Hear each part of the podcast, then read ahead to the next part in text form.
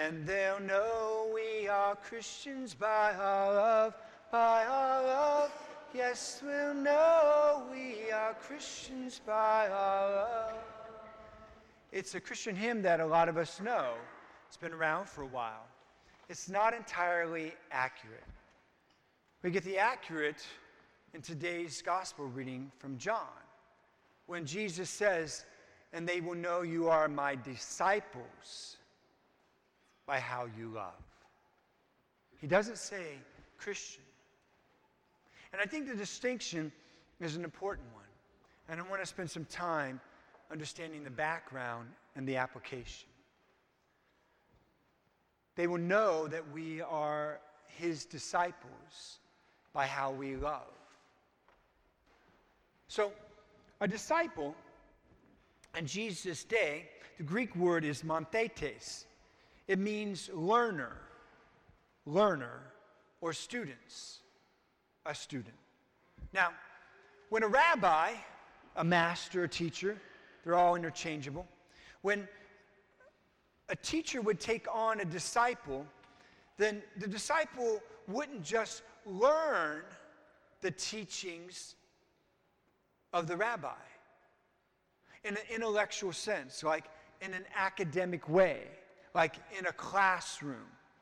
So many hours a day, or so many hours a week, or so many hours a year, and meet those expectations and then graduate and then become a rabbi.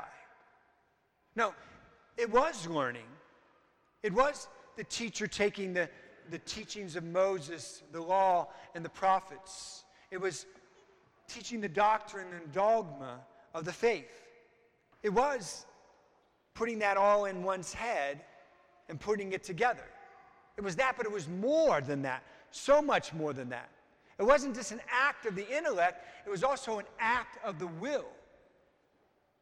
So when a rabbi, a teacher, took a disciple, then that disciple followed the rabbi wherever he went. Those disciples were with the rabbi all the time. And so wherever he led them is where they went. And if he told them to go somewhere, they went there. And when he gave them a command, they were obedient. They built a lifestyle around their teacher. And not just that, that they did an act of the will, they chose him. But the place of the will, where we make our choices, is also obviously where we make our choices for love. There is no love without freedom. And so they literally fell in love with their teacher. Not just with his teachings, but with the person who was teaching them. And they lived among him. And also, by the time they have gone for the years of being discipled by him, following him, they also are imitating him. So, again, not just the teachings, not just the intellectual, they want to become like him. And not just like him, like a teacher teaching others, they want to become like him in his actions, in his behaviors, in his dispositions, in his attitude, and the way that he lived his life. So that at one point, then, in their lives, they become the teacher. And what the rabbi, the teacher, has done for them, discipled them, then they go out and disciple others. They take others under their wing and do for them what has been done for themselves. That's discipleship in Jesus' time.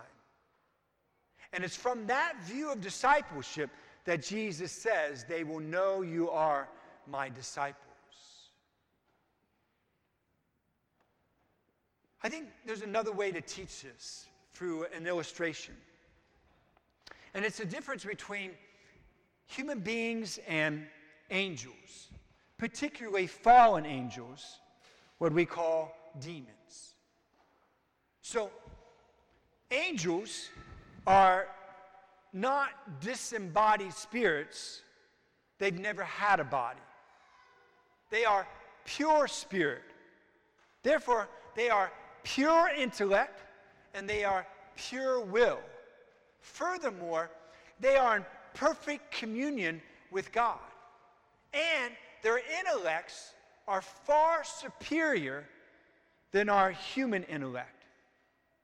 And so they know God more than we know Him at a much higher pitch of existence than we know Him and experience Him. Now, with that background of angels, we know from the scriptures it tells the Bible tells us in a couple different places at the beginning and at the end of the Bible that a third of the angels were removed from heaven. But it doesn't tell us the reason why. But when you read in the context of Genesis and the book of Revelation, and others that allude to this fall of the angels, the context teaches us something. And many of the saints up and down the ages have commented on why the angels rebelled against God.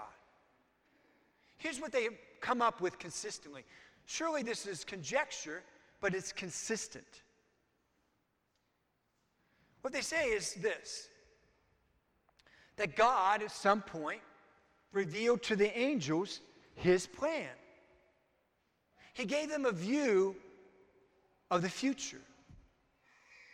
See, he had created at some point in time human beings made in his image and likeness. And these human beings were also perfectly in communion with God and one another, but embodied spirits, but pure. And of course, you know what happens after that. We fall. We break communion with God and with one another. We are sinful. We are lesser than the angels. And we lost that intellectual power that they have and that spirit that is so steadfast and focused and strong, the will. We lost that.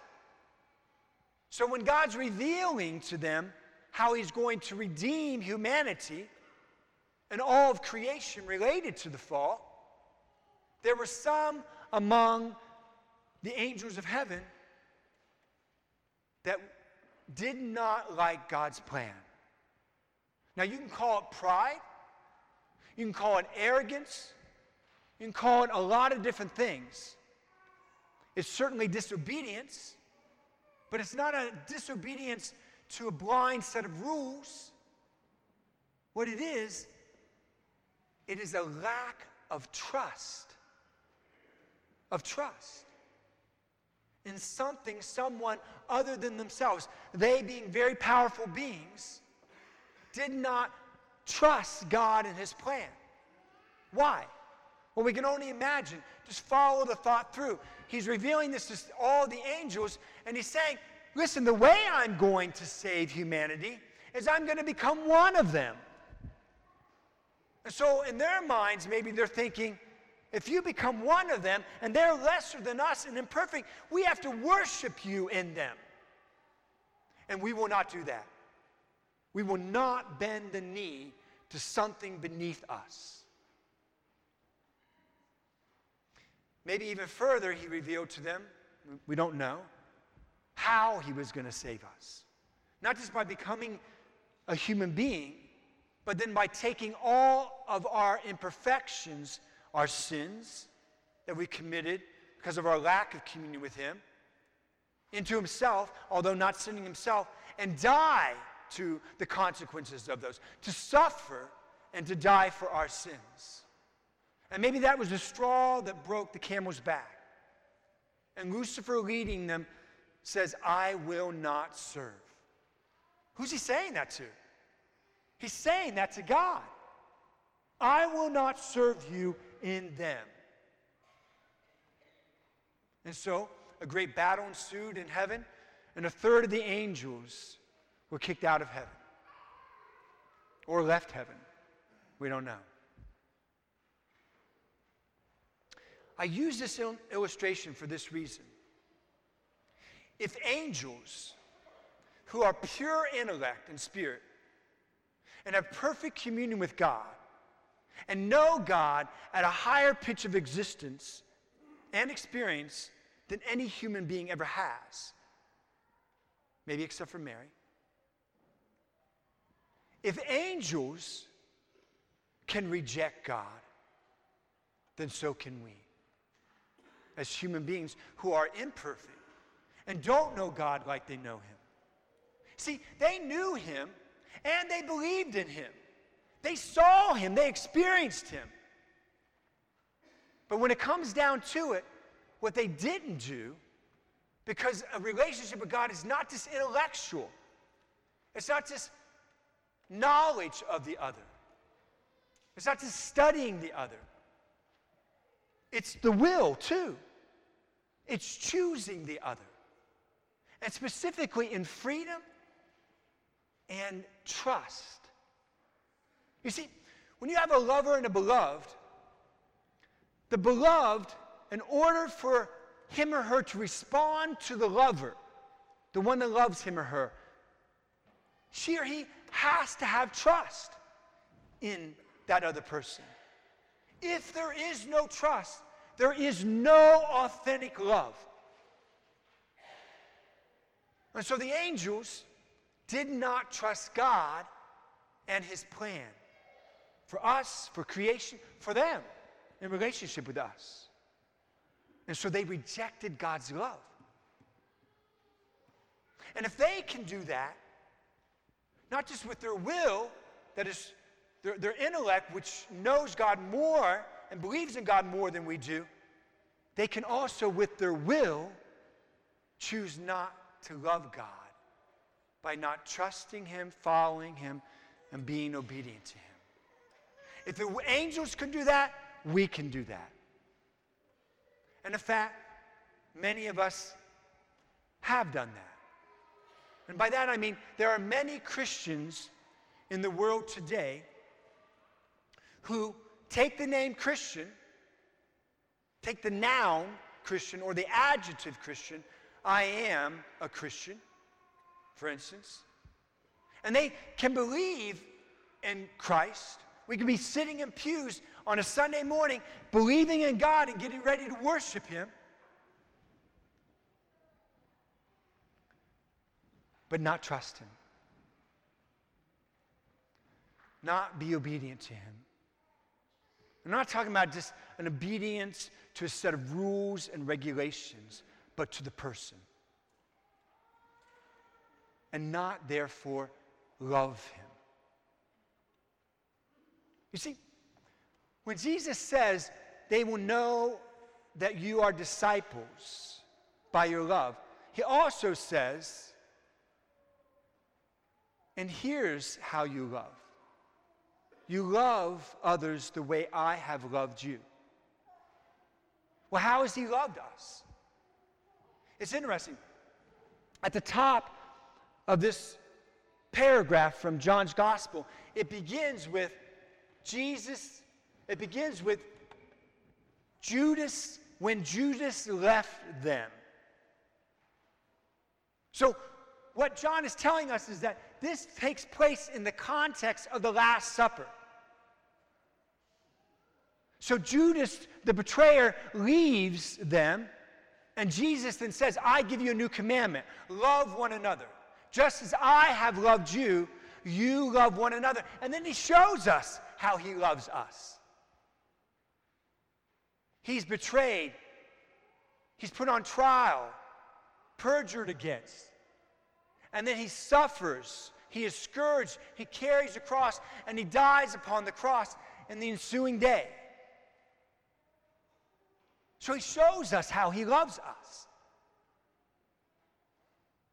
a self sacrificing love.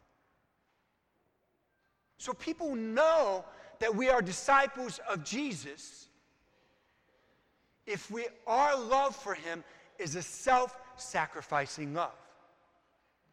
If we are mathetes, disciples who not just study God to come to know Him in the catechism and in the scriptures, who not just follow blindly a bunch of rules and regulations and procedures and rituals and expectations, but actually follow the person and want to become like him and live our lives imitating him so that we can become like him who has discipled us and therefore we can disciple others. And a self sacrificing love for others, which began with him. So, the question that all of us Christians have to ask ourselves is this Am I just a Christian? Well, I hope that we're all Christians being here in a church. Or am I also a disciple? Am I just a Christian who knows a lot about my faith or some about my faith? Or am I a disciple who has my whole lifestyle surrounds the one who I want to become like, who I imitate, who I follow, who I'm obedient to, who I trust in his plan for my life rather than my plan, and who I love in a self sacrificing way, putting him before me, and then learning to put others before myself. The world will know we are disciples by our love. They will know it.